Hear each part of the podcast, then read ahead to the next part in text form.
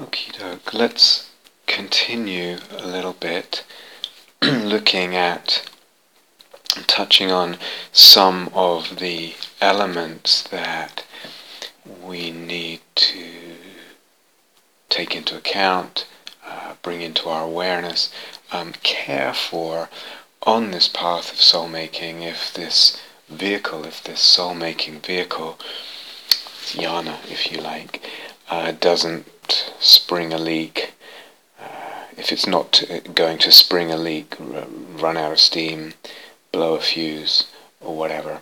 In other words, if imaginal practices, sensing with soul, soul making practices in, in, in the broad range of what that means for us, um, is not going to actually increase dukkha, bring more dukkha.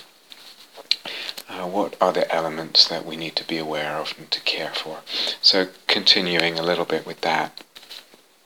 Um, one area uh, is around pacing. I've touched on this already um, several times on several different occasions. Um, you know, you may have heard uh, me say that one way of conceiving, very very broadly speaking, of the goal, if we can even use that word, or the direction, or, the um, delivery of of this kind of path, is as a kind of um, potentially infinite and endless opening of of soul making, of the eros psyche logos dynamic, and with that. Um, the accessibility and development facility of uh, and flexibility with a whole range of possible ways of looking and ways of conceiving. And broadly speaking, that is uh, could be conceived of, if you like, yeah, the goal or the direction or the movement, the let's say the the, the issue of, of all this path. Um, but you know, when we put it that way, the emphasis is really on flexibility and opening, and and it sounds like there, there's going to be this kind of endless movement and um, always moving from one thing to the other, always opening to the next thing. I mean, in reality, that would be a little misleading um, and overemphasize the kind of uh, uh, the movement aspect, give a sense of constant movement. Whereas sometimes what, what happens on our path at any point in the path is that we need to hold on to or stay with something. I don't just mean the breath, but it can mean that. Um, it might be a logos that's opened up, a new idea, something about divinity or something about self or something about soul or something psychological.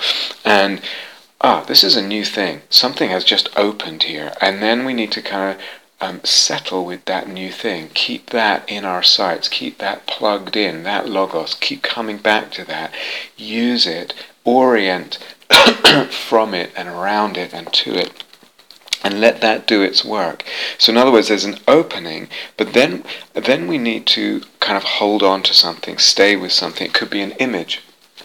Um, we talked a lot about this uh, in the past about pacing with images, when to deliberately bring uh, in an image that we've that has worked for us before, when to just be open for uh, new images, if you like, or whatever comes. Um, or it may be uh, a desire or a movement of eros. That it's not just that we want to feel that uh, that kind of eruption of flame in in the being and in the energy and in the psyche, but also sometimes that desire or that eros, we need to really steady with it and really focus on it. Let it fill the body, fill the psyche, let it align the being.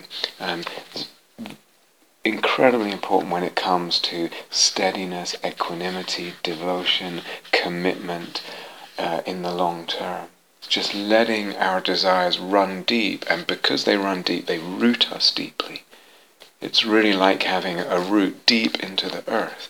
When we take time with our deep desires, let them run deep, let, let, let ourselves feel them run deep, and, and let ourselves almost be constellated or constructed our very um, body and psyche constructed from the base of that desire, like it's one of the foundations of being. So rather than just this desire, that eros, this this image, another eros, this um, another idea, it all these aspects again, eros, psyche, logos here. Um, may need uh, any of these aspects at any time may need us um, after that initial opening, which reveals the new aspect and presents it to us and offers it to us as a possibility, then we might need to really um, steady with that for a while, and that could be really quite a while. Um, or shorter, or whatever, and return to it deliberately over and over, recall it deliberately, use it.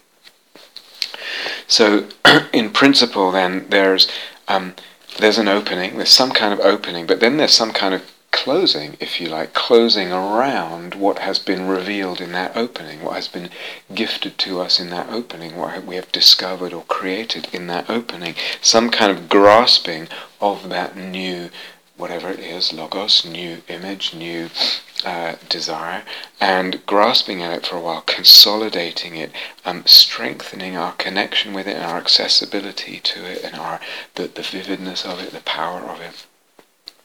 Otherwise, if it's only endless um, opening, um, whether it's, certainly if it's of ideas and logos or images or desires, it's just it's just going to be chaotic. There's not going to be that steadiness, that strength, that grounding, um, and nothing really transforms. It feels like oh, it's always constantly erupting new stuff and turning, and I don't know where I am, and can be kind of exciting, but. It, it, one of the potential drawbacks, if it's just this kind of opening again and again and again over and over it's only opening is is that it's not actually in, in the end that transformative. It doesn't um, go deep and become fertile and um, potently meaningful and, and uh, yeah transformative in our lives. So so when we talk about pacing again some wisdom has to come in. Um, yes uh, a vision of um, increasing fluidity, flexibility, availability um, of I- ideas, conceptual frameworks, ways of looking, uh, ways of looking, and also of that whole um, potentially infinite and endless expansion, deepening, widening of the soul-making uh, dynamic in the eros psyche logos. But what that means uh, from day to day, from moment to moment, is that there's a wisdom um, in regards to kind of fluidity and stability, uh, consolidation, settling, staying steady with whatever that aspect is. Um, a little bit related to that, and um, I think I've said this before on a couple of retreats, but if you're listening, if you're working with this material on retreat, um, and wanting to incorporate uh, soul making practices um, in, into your kind of retreat life, retreat schedule, um, then really, you know, to know that it's probably not good to be doing imaginal practices all day long and nothing else. We dip in and out um, a little or a lot uh, as as suits, as seems to serve into uh, practices of the erotic imaginal.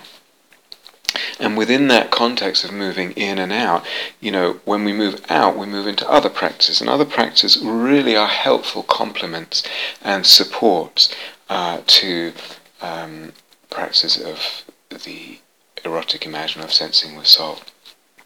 And in a way, I, I would view them as one one kind of uh, larger mandala or uh, um, yeah, integrated um, set of practices and approaches that, that kind of form the soul making path, really.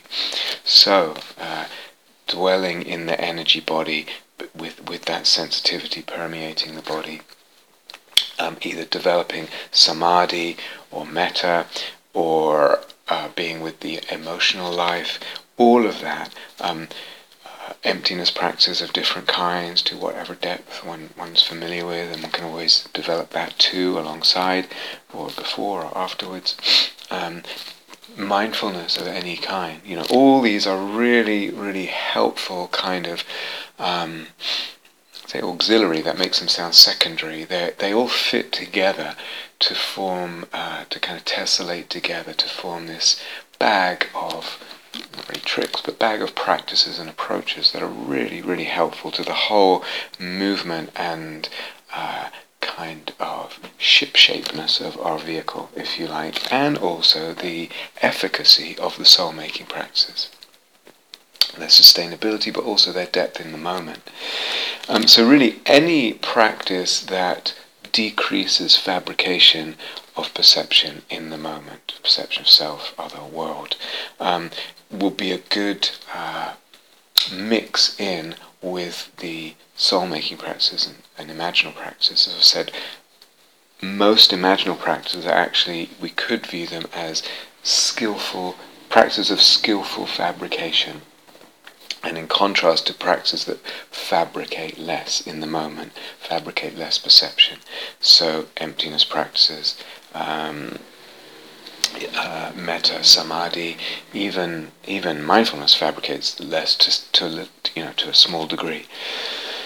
Um, these are all practices that fab- fabricate less perception. Imaginal practices are, and sensing the soul are practices that fabricate um, perhaps a tiny bit less, but uh, are actually engaged in skillful, what we might call skillful soul-making fabrications of perception. So another way of conceiving of this mix is that there are um, practices that again, very, very broadly speaking, kind of build equanimity directly. So, for example, samadhi practices, uh, generally speaking, metta practices, brahmavihara practice, mindfulness, emptiness, generally speaking, although they can also be quite exciting in terms of the energies they release at times, but generally speaking, the movement of those kind of practices to more equanimity. So you've got that on the one side, that kind of group of practices, and on the other side you've got um, what we could call the, the practices of eros. So, so actually opening to the desire and the eros and the erotic imaginal, etc. And one can think about, um, you know, loosely speaking, having a balance of those practices doesn't need to be 50-50, and the balance itself will be fluid, of course. Um, but that we've got both. We can't just be kind of plugged into this super intense, um, erotic, imaginal uh, practice all the time. It's super exciting, but it's it's going to um, tip the boat over, or, or, at some point, or just burn the engine or something. Um, and I've talked before, and particularly I think in the Eros Unfettered retreat, um, about the possibilities of working within the erotic imaginal practice, with the sensing the soul, and actually uh, by nuanced, delicate responsiveness and skill in those practices, balancing those practices at the same at the same time as one is engaged in. So instead of going back and forth between these kind of practices and these kind of practices, actually giving attention, for example, to the spreading uh, of the soul making towards self, other, and world equally, um, to the ways the energy might expand or need to move in the energy body, to bringing in different ways of looking, to uh, ways of relating to desire, for example, um, with the opening to the current of desire practices, um, to uh, kind of being aware of where in the soul-making dynamic, which of the elements of eros, psyche, logos may be inhibited right now and may be blocking the soul-making and so kind of tipping things over or uh, drowning them a little bit and and allowing it to spread there and so uh, so kind of helping to balance the whole soul making process. We've talked a lot about that. But broadly speaking, there's a sort of back and forth one can engage in between different kinds of practice and also a kind of perhaps a little bit more sophisticated, I don't know, um, balancing at the same time um, within the practice of the erotic imagination, within the practice of sensing with soul.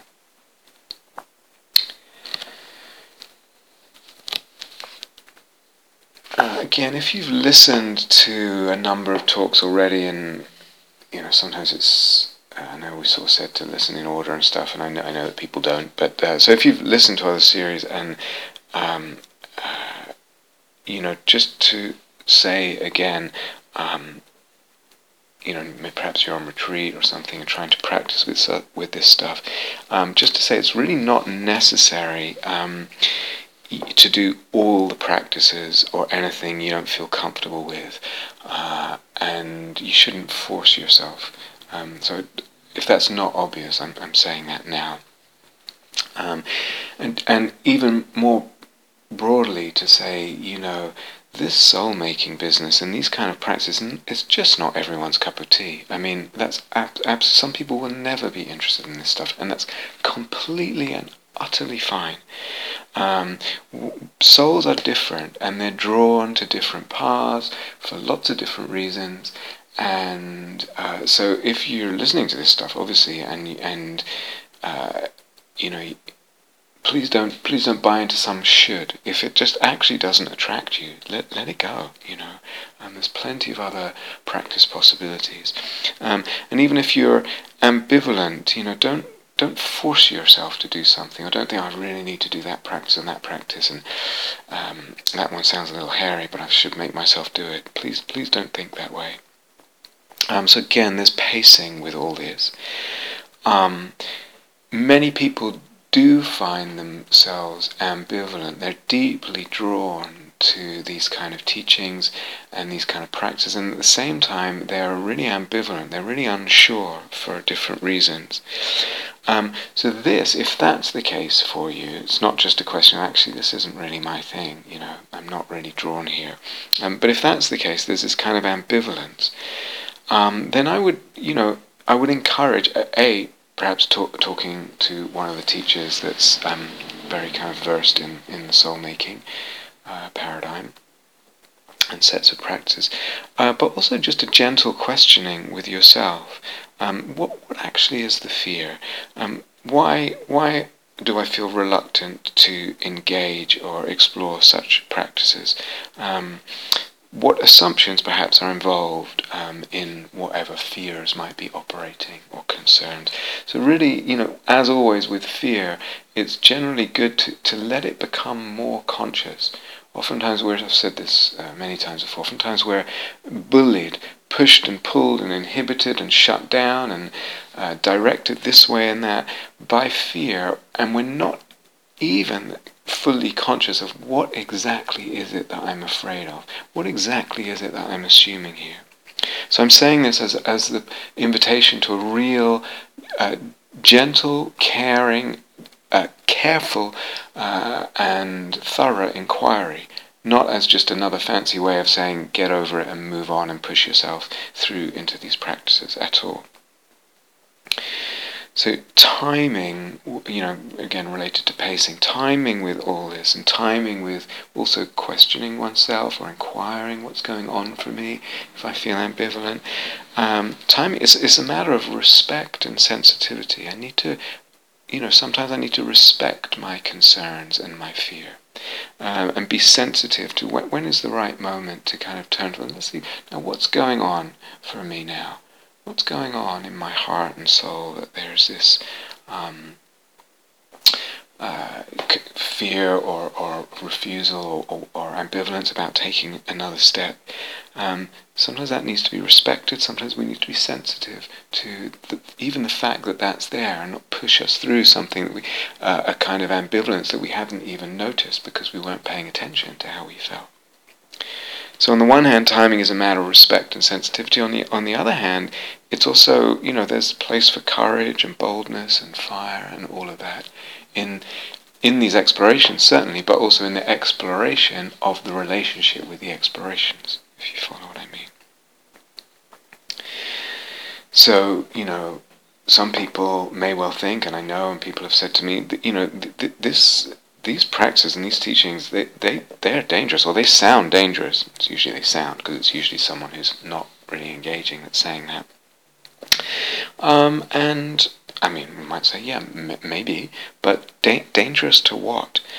Um, what, what, what, what is it that you're thinking or assuming or, or concerning yourself with there? Um, and so oftentimes um, a person will worry that allowing eros to arise, especially allowing sexual eros to arise, or allowing other desires to um, their energy to open, as we did in different, as we taught in different practices. in different ways, that this can only be um, encouraging and feeding and reinforcing uh, the kilesas, movements of greed, um, because greed and desire are the same, uh, etc., or delusion, um, because fancy and image must be delusion, um, or attachment, etc. And um, this is this is re- really important to uh, to check this out. You know, I mean, I can say to you, it, it's not the case. If one practices with with wisdom, with sensitivity, with care, and with responsiveness, practices soul making practices and, and enters this kind of conceptual framework with all that care and responsiveness, um, is just not the case. Uh, it's just it's just now only you, if you have that concern, can actually verify that for yourself. But I think you will you will find that that's so. Uh, and in a way, what we're talking about in this uh, this talk now, in these different parts of this talk, is yeah, what exactly do I need to care for? What exactly do I need to keep my eye out for? Uh, what exactly needs to be in place um, in order that we don't just end up feeding the kilesas and thus feeding dukkha? Um, a second uh, concern sometimes that people have, related of course, is um, that this the uh, sometimes people are happy talking about um, using the word imaginal um, and using it in a slightly different way, as I pointed out in the first talk, and using it in a way that I would say is a little more um, tame, a little less radical, a little kind of safer and a little more under the thumb of of the self, really, of the ego. And so this relates uh, to sometimes the way Jung would um, encourage people to think about things. And so people uh, often say, yeah, working with the imaginal and uh, kind of uh, engaging the sub-personalities. Um, and uh, just want to point out again that that that wouldn't be that way of thinking about things wouldn't be quite what we mean by the imaginal and by sensing the soul. Um, sub personalities in in the very uh, word in the, in the nomenclature there um, implies sub. It's less than something. Less than what? Less than the ego or the self. There's something kind of who's got the final say and who's bigger than. Uh, sub means less. So uh, this self, keeping my eye on things, keeping uh, uh, organize, sort of um, in charge and organizing and overviewing, of which there are these little sub-personalities, which can be fascinating and really helpful and bring some healing to integrate them into this bigger, um, super, per, you know, super superior personality or ego or whatever, and can be really, really useful. And some people, that's that's what they want to do. That's the extent of their interest and engagement, and that's the extent of the kind of logos or conceptual framework that they're willing to play with, and that's absolutely fine. Um, I think we're going beyond that, and uh, because of this sense that, uh, w- or these elements that I outlined in the first talk, part of the imaginal, part of an, um, recognizing what we call the imaginal and imaginal figure means autonomy, means divinity, means unfathomability, means in some way I cannot figure out or get to the bottom of this imaginal figure. In some ways it's bigger than me. In some ways I am gifted something by by something, by, by something I don't understand, by something that is larger, more mysterious than me. Subpersonality, uh, therefore, is really the wrong word. They are autonomous persons, we are at least, let's say, we are en- entertaining that conceptual framework more often than not in our logos. So we're not kind of uh, putting these things in our pocket or harnessing them or something like that. There's a different uh, stance, a different relationship, essentially, really a different, um, as I said, a different conceptual framework um, deliberately entertained. Okay, we can move in and out of that, absolutely, and put it down, adopt another one, even adopt the subpersonality one, etc. But um, at times at least, and probably the, the favored one, is not to um, box them in and diminish these imaginal figures as subpersonalities. Uh,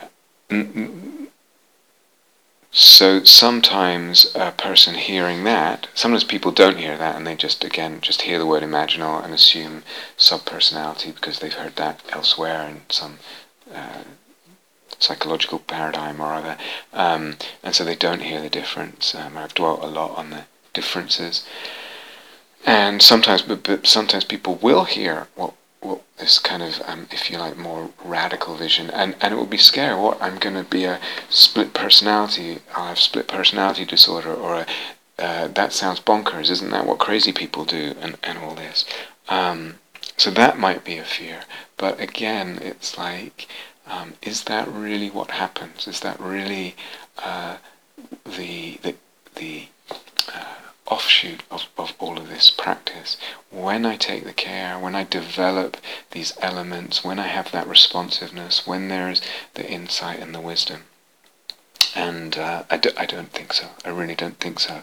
But something more powerful more radical and more far reaching and more um, opening uh, is, is opened for us some much vaster landscape of soul is opened for us when we don't uh, limit uh, what opens as, uh, for example, as an imaginal figure as a subpersonality.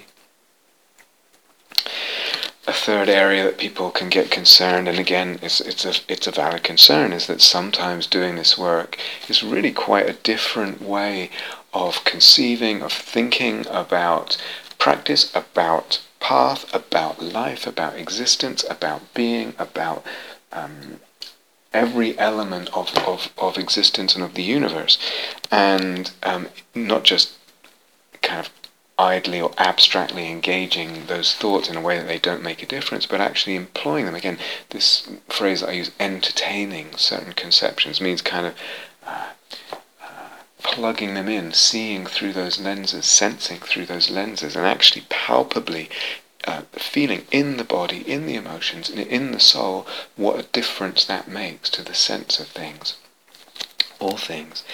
And so, in that, in, in engaging these concepts and practices, there can be what I talked about um, uh, a, a, while ago in uh, in the last few years at several different points is this breaking of the vessels as a Kabbalistic concept, something shatters, stretches, or and at some point shatters some old way of thinking, some old way of relating, some old relational structures, some old uh, some old way of conceiving practice or or self or whatever it is. There can be that that kind of uh, fracturing, breaking of the vessels, and that's a uh, can be as much as there's a gift from that, it can be at certain points in, in that process when a vessel breaks that we've been used to for a while or is stretched to the point of tension and discomfort, that, that can be not easy, you know. Uh, it's not a smooth kind of um, cruise all the time. Um, and when those periods come in our life, and I hope they do come actually, because this is it, it's almost like um, this is the way that psyche works at times. It works um, in in the breaking of things at times, um, and so it's a, it's a, it's part and parcel of of the growth of the of the movement of the opening and deepening of the soul making dynamic over time. But when that does come, um, when those those kinds of things come, and they can come in very small ways or larger ways, uh, it's not easy, and it takes a lot of um, equanimity and wisdom uh, to navigate those um, fracturings, openings, and uh, rebuildings of something new. Um, so a person might hear and might hear the, uh, these these kind of teachings or hear someone talking about this kind of stuff and might hear the potential there for some kind of um, breaking out of the structures that one um, has gotten used to and lived in, and that one may have uh, that may have actually supported one for a while, uh, but maybe a little bit inhib uh, not inhibiting, but um, uh, past their sell-by date. Um, and, and that can be a little bit uh, worrying or daunting. Um,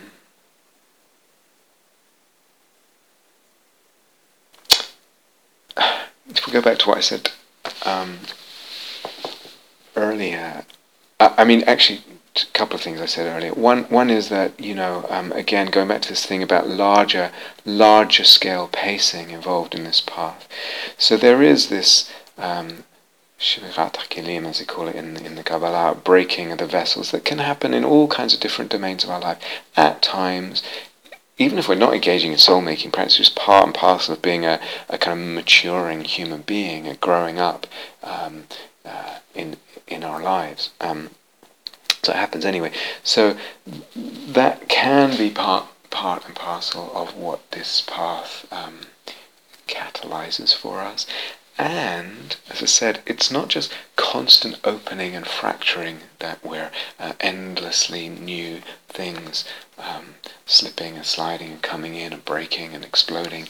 That's that's not the vision of the path. It's actually there. There will be times. There need to be times for integration, for consolidation, for settling, for rebuilding, for getting used to a new structure, for building it new structures or letting them be built and then getting used to them uh, and learning from them, um, as I said at the beginning. So there's a kind of movement back and forth between what we might call um, building and breaking or consolidation and this um, shattering or, or whatever. Um, and that's the rhythm, and that's uh, that's part of our life anyway. So it should be, and if it's not, one would have to think hmm, what, what's going on in one's life. One would probably feel quite dead as a human being if there's none of that going on in one's life. And the second thing I mentioned before is just about questioning and the encouragement to question, to inquire.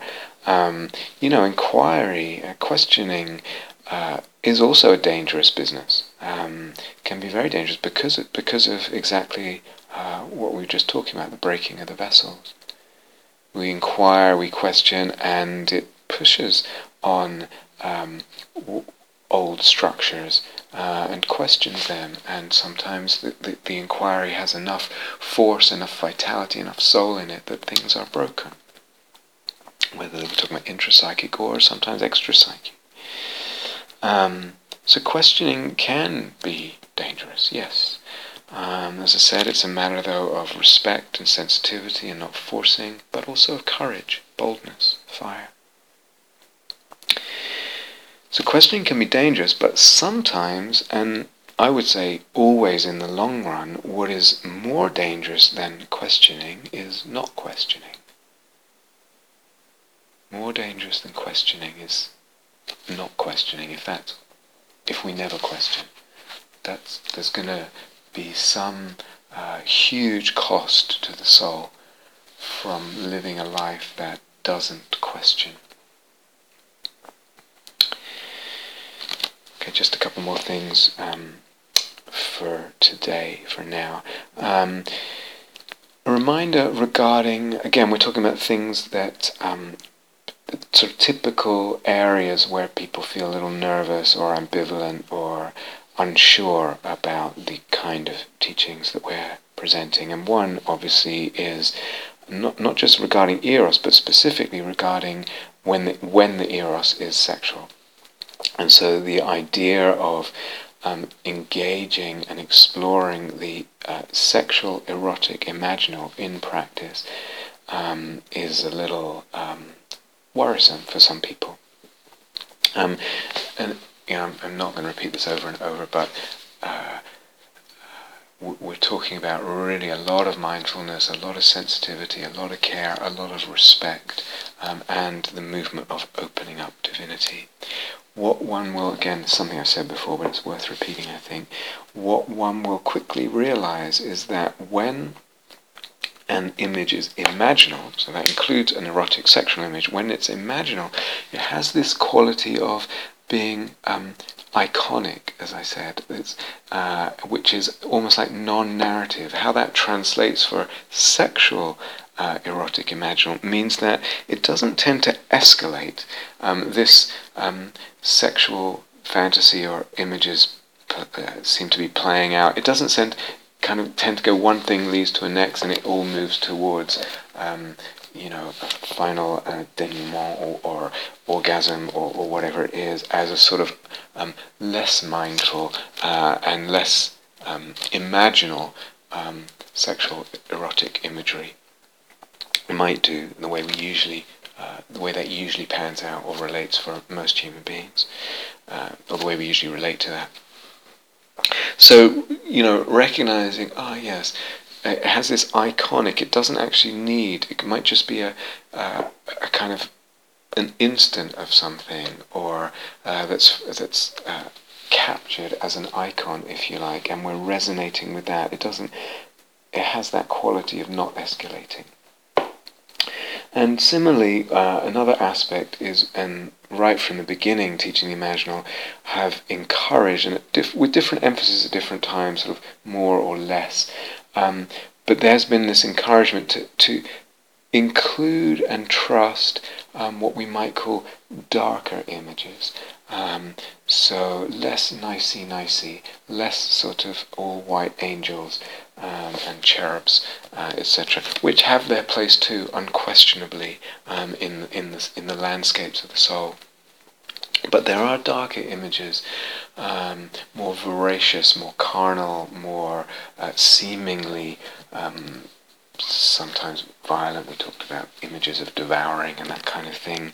I don't know if I mentioned, uh, throw it out again, devour uh, is maybe related for the soul as a word to devoted. Um, so these images are often not what the mind fears they are. And even if they seem to be something really not helpful, there's, there's usually, again, ways of relating. It's all in the ways of looking that redeem them, transform them, um, liberate the sacredness that's actually in them, the treasure that's actually in them. So it's not a matter of evil or I'm going to do something weird or, or all that. Um, so uh, there's this encouragement, and again, at your own pace, and, and only when it feels comfortable, encouragement to include what we might call darker image, and that includes the, the, the sexually darker. And so for some, this is very easy. It's already kind of part of what they feel very comfortable with in their sexuality, and for others, less so. And there's lots of different reasons why that's the case. Some is in terms of education and past history and wounding. And again, souls are different. So some some souls, if you like, have more darkness in them. Uh, and that's not good or bad. It's just a it's just a character. It, um, and some have have less. You know, so so part of this whole um, discernment process with soul making is is kind of again what what is given to me rather than uh, me trying to fit into some pattern which is actually someone else's soul pattern. But with all this, um, with the sexual erotic imaginal and with the, if you like, the darker images or the darker um, sexual images, um, if they're there, and they're there. The, um, uh, the, the, the divinity becomes clear. And as we said, that, that aspect of divinity or theophany is one of the aspects of the imaginal, one of the elements of the imaginal. And, and so one starts to see, oh, that's there, and starts to feel the dimensionality, starts to feel the love implicit in love is, is respect. Um, all these factors, and one starts to just trust trust the whole thing more. And sometimes, as I point out, a drop of trust at the beginning can actually allow these other elements to show themselves, and then we can let them become more illuminated and amplify more uh, in in the sense of what's going on. Uh, but as I said, for me, um, what's possible here and, and, and what's uh, most important in this whole soul making uh, movement and logos and potential is is the expansion of the senses of, of, of our senses of sacredness. So even in those areas that seem like, well, that's the opposite of what you know my mind says is sacred, or um, that can't be sacred, or, or whatever it is, uh, or I tend not to. I tend to only see it in certain um, expressions, only feel a sense of sacredness and theophany in certain expressions.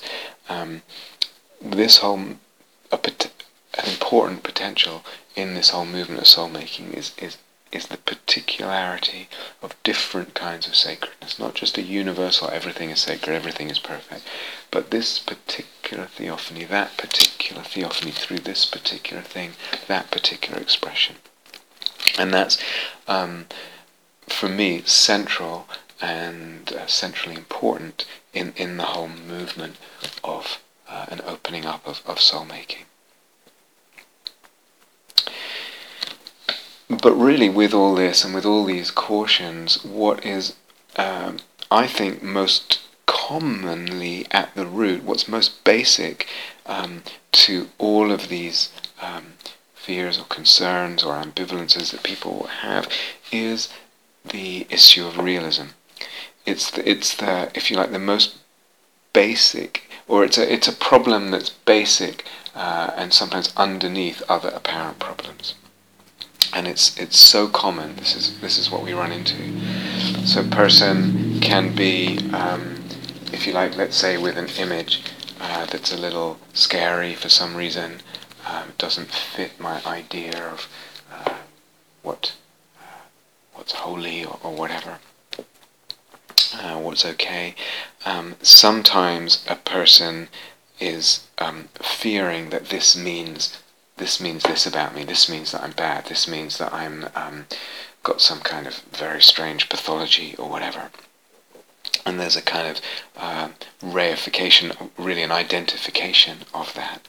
Um, and, and that brings up fear. So it's a kind of fear that it is saying, really saying something about me.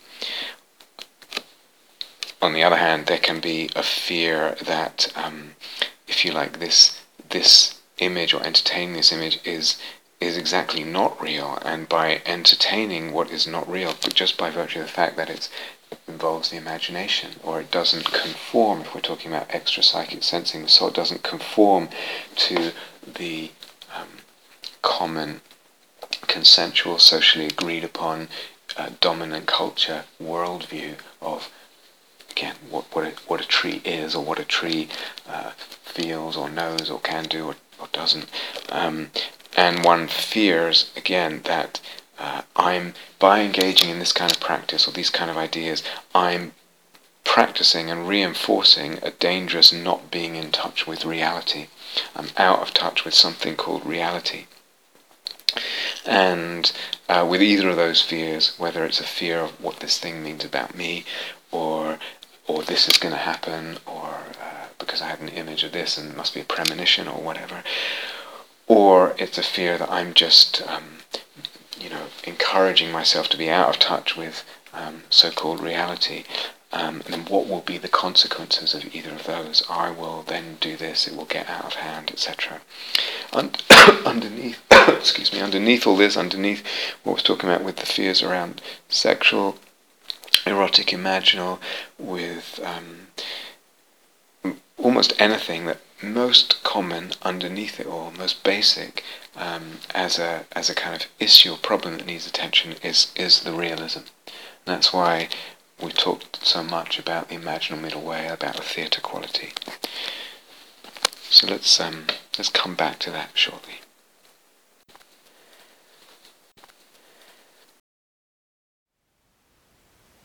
Thank you for listening. To learn how you can support the teachers and Dharma Seed, please visit dharmaseed.org slash donate.